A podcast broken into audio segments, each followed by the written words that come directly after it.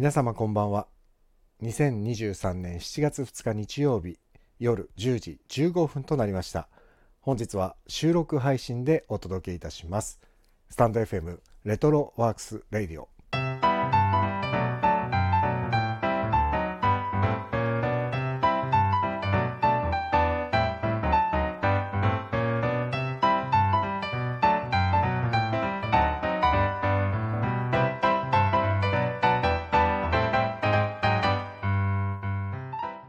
改めましてこんばんは、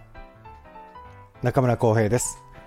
この番組は私演出家中村光平が舞台、映画、音楽などエンターテインメントの話題を中心に、日々思っていること、学びや気づきなどエンタメ以外の情報も微妙に混ぜつつお送りしている番組です。お休みの前にぜひお付き合いいただけたら幸いです。さて、今ですね、前々からこの配信でもお伝えしている通り、舞台昼下がりの思春期たちは漂う狼のようだという蓬莱竜太さんのユニットアンカルの舞台公演が上演中です。木曜日6月29日から始まりまして、今日7月2日ですので4日間4ステージ終わりました。これがですね、来週の日曜日7月9日まで本番は続きます。というわけで、今の僕にはライブ配信をする元気があまりありませんでしたので、こういった収録配信という形を取らせていただいております。ご了承ください。しかも日曜日というね、なんで今日日曜日に急にやったんだ、まあでも収録だったら良いかなと思いまして、今日はこんな形でお届けさせていただけたらと思っております。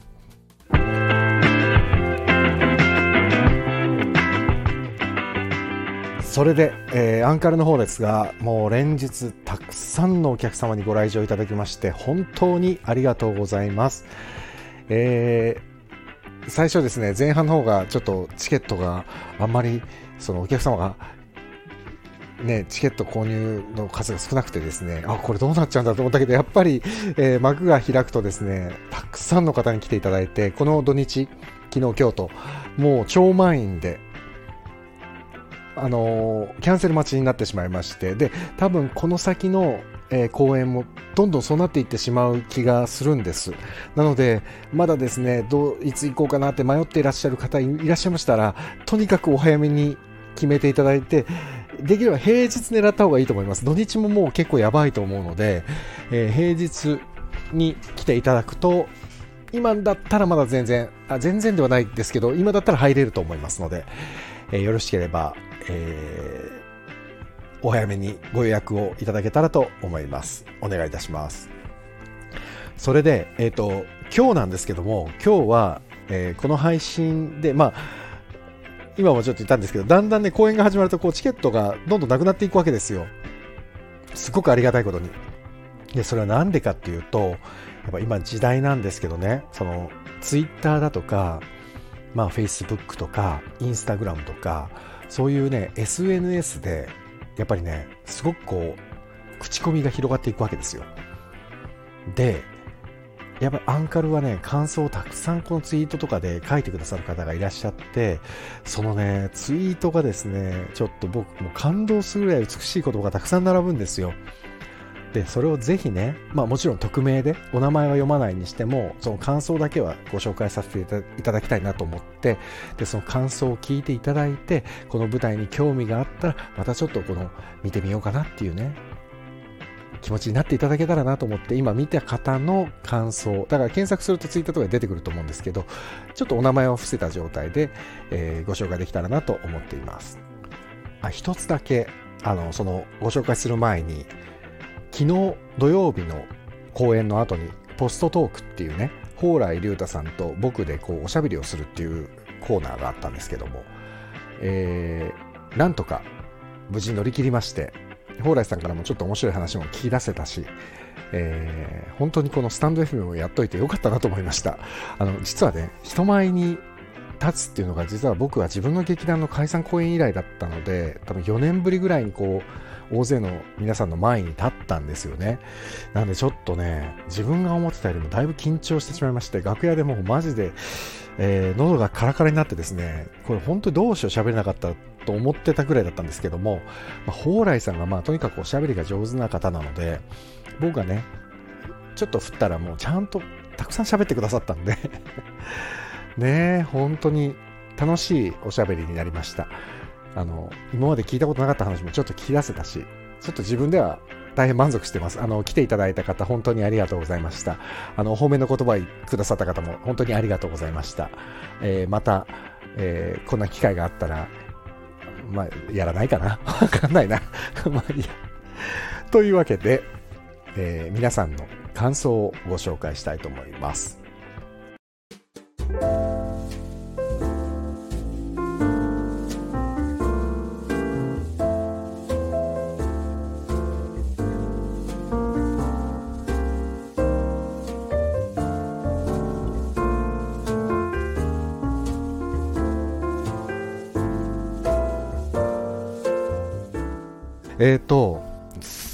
そうですね、せっかく今、7月2日の夜やってますので、最新の皆さんの感想をちょっと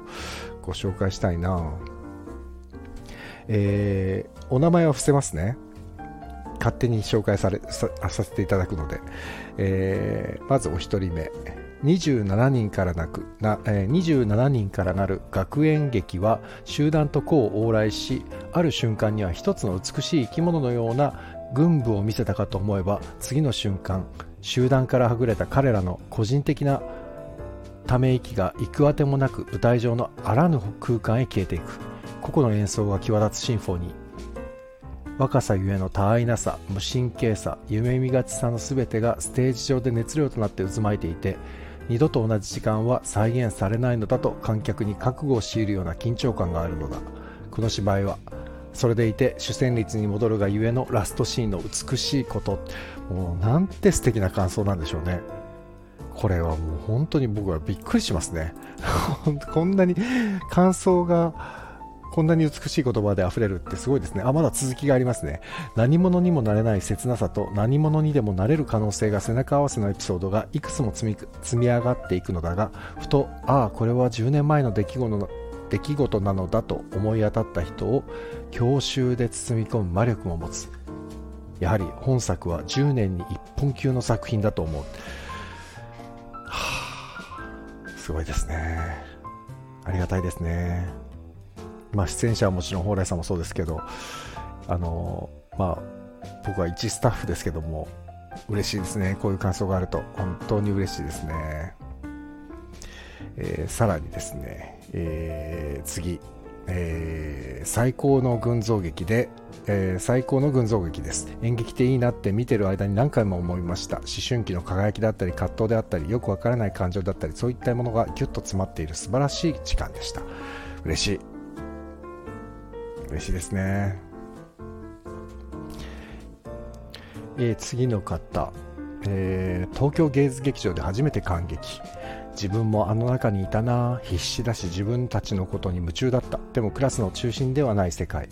とにかく見に来てほしい。見に行った方がいいよ。そんな舞台でした。とにかく何の情報も入れずに見てほしいです。ってありがとうございます。あとはですね、ずっと見たかった作品。24人が一人一人個性があっていろんなことに葛藤しながら生きてて、あっという間の2時間30分でした。もう一回見れないのが残念なくらいすごく面白かったです。嬉しいですね。この僕が感想に対して言う感想はすごく安っぽい感じで聞こえてるかもしれないですけど、僕はもうそれでも構わないです。皆さんの感想の言葉が素晴らしいんでね。はい、あとは、初演に続き再演を見てきました。思春期めちゃくちゃだった。でもわかる。走り回ってた。あの子元気かな。もう連絡できないなとか忘れてた気持ちが波になって押し寄せて、劇場出たら熱くて自分は大人でむしゃくしゃした。とってもいい舞台でした。っても面白いですね。ね、自分は大人なんですよね。確かにね、もう大人になってあの時の青春はねもう帰ってこない。でも いつか僕がそのツイッターで一回自分で書いたんですけど、この舞台見るとその当時のその中学生の思春期だった頃の自分と今の自分っていうのがどっかしらでこうつながって、やっぱりこう地続きでつながっているんだっていうのがね、すごくパッと気づくんですよね。やっぱり青春時代とか思春期の時代ってどうしてもこう自分の過去にだとやっぱ思っちゃう、まあ、当然過去なんですけど、なんか切り離して考えちゃうかなっていう感じがするんですけど、やっぱりねこの作品見るとうわっとこう自分の内側の奥の方にしまい込んでたものがバッと出てくる感じがすごいする作品だなと僕も思うんですよね、さて続きまして、学生らしいエネルギーとか葛藤の波にもみくちゃにされながらも生きる様子が儚く、そして懐かしく感じた。初演よりもさらに一体感が増して、10人十色の個性が光ってて、最初の一セリフで腕をぐんと引っ張られ劇中の世界に引き込まれた。もっと見たいと。素敵な言葉を皆さん使うな、本当に素敵ですよ。言葉のチョイスが素敵ですね。何なんだろうな、本当に素晴らしいな、本当に素晴らしい。他にもどうですかね、初演ですごく感動して熱くなった作品、今回も号泣。27人の生徒全員と用務員さんを抱きしめたくなった、過去の自分のクラスメートたちも抱きしめたくなる。全員に個性があって複雑な感情を抱えているとか頭になく、ただただ自分を生きていたあの頃、そうですね、確かにそう、なんかあの頃の自分と今の自分なんですよね。こう照らし合わせながら見ちゃうんですよね、やっぱね。あとは感激しました。演劇は素晴らしい。シンプルな舞台、あるのは椅子時々机、そして俳優の体と言葉に照明と音楽が乗る。美しい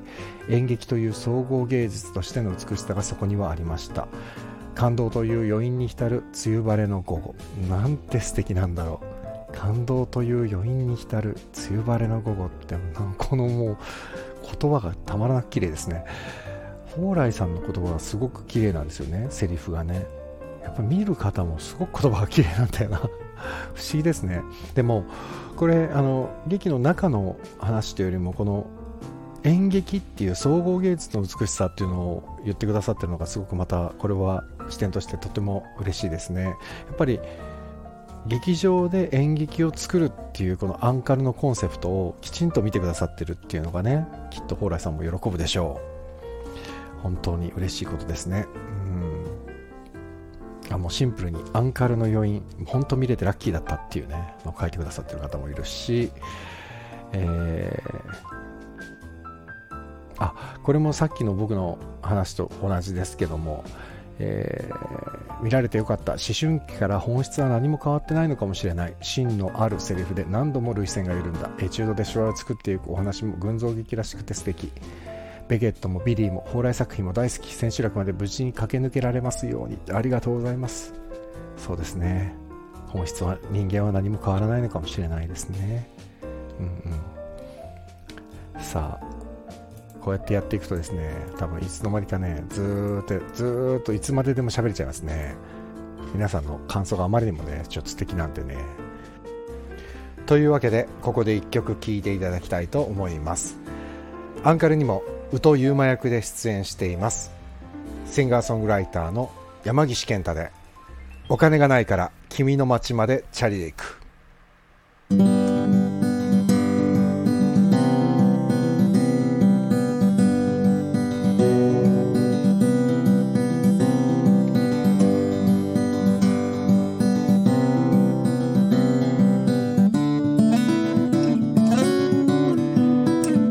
お金が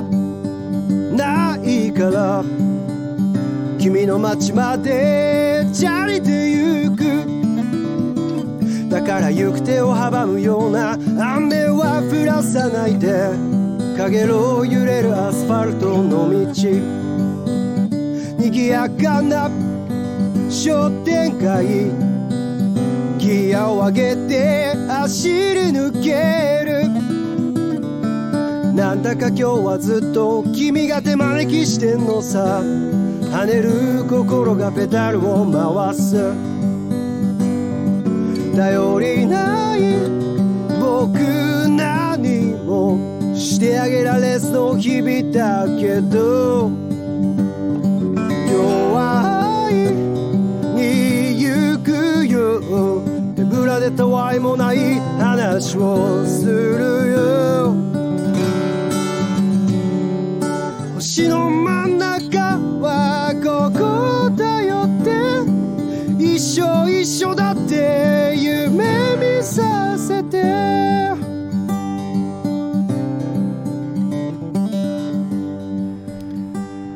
聴いていただきましたのは山岸健太でお金がないから君の街までチャリで行くでした。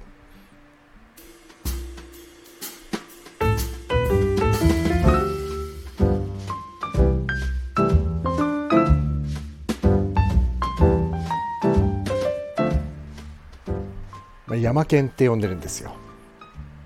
山岸健太さんのことをみんなね、僕もですけど。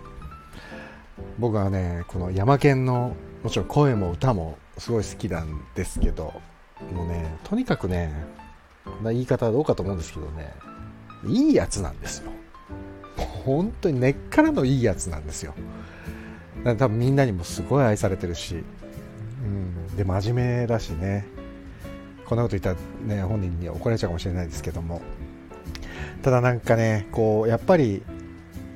人に愛されるっていうのはやっぱりその都度都度でやっぱり一生懸命やってる人っていうのはやっぱりみんな見てるしね、そこにこう愛がこう集まっていくんだなっていう感じを本当に山県なんか見てるとすごく思いますよね。まあ、山県だけじゃなくて今回の場合はもうアンカルのメンバーみんなそうですけども、とにかくこう必死でこう一つの作品を作り上げることにエネルギーを注いでるっていうのはやっぱりスタッフとして関わってても、ああもうこのメンバーのために僕は何ができるんだってやっぱり考える。これは僕だけじゃなくて多分照明さんも音響さんも舞台監督さんとか制作さんも皆さん多分一緒だと思いますね、うん、それがやっぱり総合芸術なんだなっていうのはすごく感じる今日この頃です。さてもう少しだけ、感想をご紹介したいと思うんですけども、これも匿名でちょっと、読ませていただきたいんですが、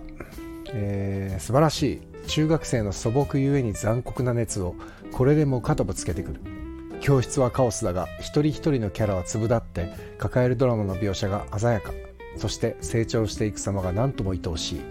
何回でもこの熱の中を漂っていたい傑作、素敵ですね。あとはですね、こちらもご紹介しようかな。離れて暮らしていた二卵性ソーセージが同じ中学で過ごすことになる話。スクールカーストの下克上や LGBT 教師と生徒のほにゃらら等など日本中学生あるあるが詰め込まれ、エモみの宝庫合唱という奥の手でエモみ全開、エモーいって書いてありますね。面白いですね。あとは彼らの苦しみは青春とかノスタルジーとかで良い感じに片付けられなくてちゃんとしんどくなれてすごく良かった。登場人物の言動もお客さんの笑い声も全部グロいゆえにとても面白かったです。とてつもなく面白い感想です。これなんていうんですかね、そのグロいってやっぱりねネガティブなイメージで使うけど、このある種のリアリティってグロいですからね。実際ね、事実は小説よりきなりじゃないですけど、なんかやっぱりねその事実を描きたいんだけどやっぱりどうしてもフィクションじゃないですかね。演劇とか、まあ、小説もそうですけど、でもそれをいかにねこうリアルにノンフィクションに近づけていくかっていうのは役者のこの魂だったりね体だったりっていうことでお客さんをこう没入させていくっていうのが我々の仕事な気がするんで、そういう意味ではグロく感じたっていうことはすごく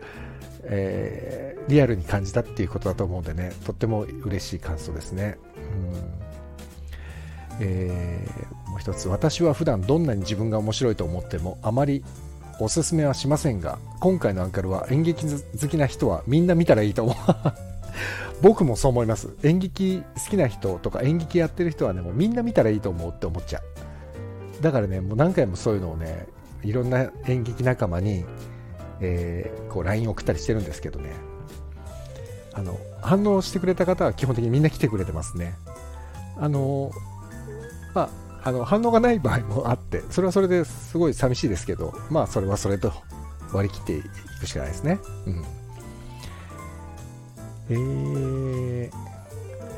あと一つぐらいいこうかな、これもですねまあちょっと同じ感じのことが書いてくださってるんですけども、今日はアンカル再演幕間、今回も見に来てよかった、演劇が好きな人みんなに見てほしい作品、私の中には直接的にこういう思い出はほとんどないんだけどどうしてか5分に1回くらい急に涙ぐんでしまう、この熱は本当に何だろう、展開を知っているのに2年前に見た時以上に感動。アンカルの選ばれし若い俳優さんたちが発する熱や心がギュッと縮むようなセリフのせいでもあるんだけど、27人の声や動きが緻密に交差する空間、そこに重なる音と光がたまらなく好き。こういう作品に出会うためならいくらでも劇場に行きたいよっていう感想です。このね、劇場に行きたいっていう言葉が出てくるっていうのは演劇人にとってもとっても嬉しいですねし、励みになりますね。やっぱりね、こう生で見て音と光とか舞台美術とか本当に全ての総合芸術が目の前のこの自分の眼前で繰り広げられていくものを、浴びてですね、ああこれが生で舞台を見るっていう楽しさなんだっていうのに実感すると演劇って結構ハマるんですよね。だからこういう感想をいただけるともう演劇人は大喜びですね。やっぱコロナ禍でね、大変演劇人は未だにですけどすごくビクビクしながら苦しんでやってるんで、劇場に行きたいと思ってもらえる作品が作れてるっていうのはすごく自信と励みになります。ありがとうございます。まだまだね、素晴らしい感想がたくさんあるんですけれども、また次の機会にまたご紹介できたらなと思います。はい、というわけで、本日は収録配信でお送りいたしましたスタンド FM レトロワークスレディオ、いかがだったでしょうか。皆さんのアンカルに対する感想を読ませていただきました。本当に素晴らしい感想たくさんありがとうございます。そしてご来場も、本当にたくさんありがとうございます。あと1週間続きます。お席も少なくなってきておりますので、何度も言うようでしつこく申し訳ありませんが、できれば早めにご予約をいただけたら見逃すことはないかと思います。お願いします。27人の俳優の素晴らしいエネルギーを浴びにぜひ劇場へお越しください。というわけでまた、今度はライブ配信できたらいいなと思っていますので、その際はぜひ、ご視聴いただいてコメントなどいただけたら嬉しいです。では皆様、また明日から1週間月曜日が始まります。頑張りましょう。では僕は皆様を劇場でお待ちいたしております。お相手はレトロワークスレディオ中村浩平でした。どうもありがとうございました。おやすみなさい。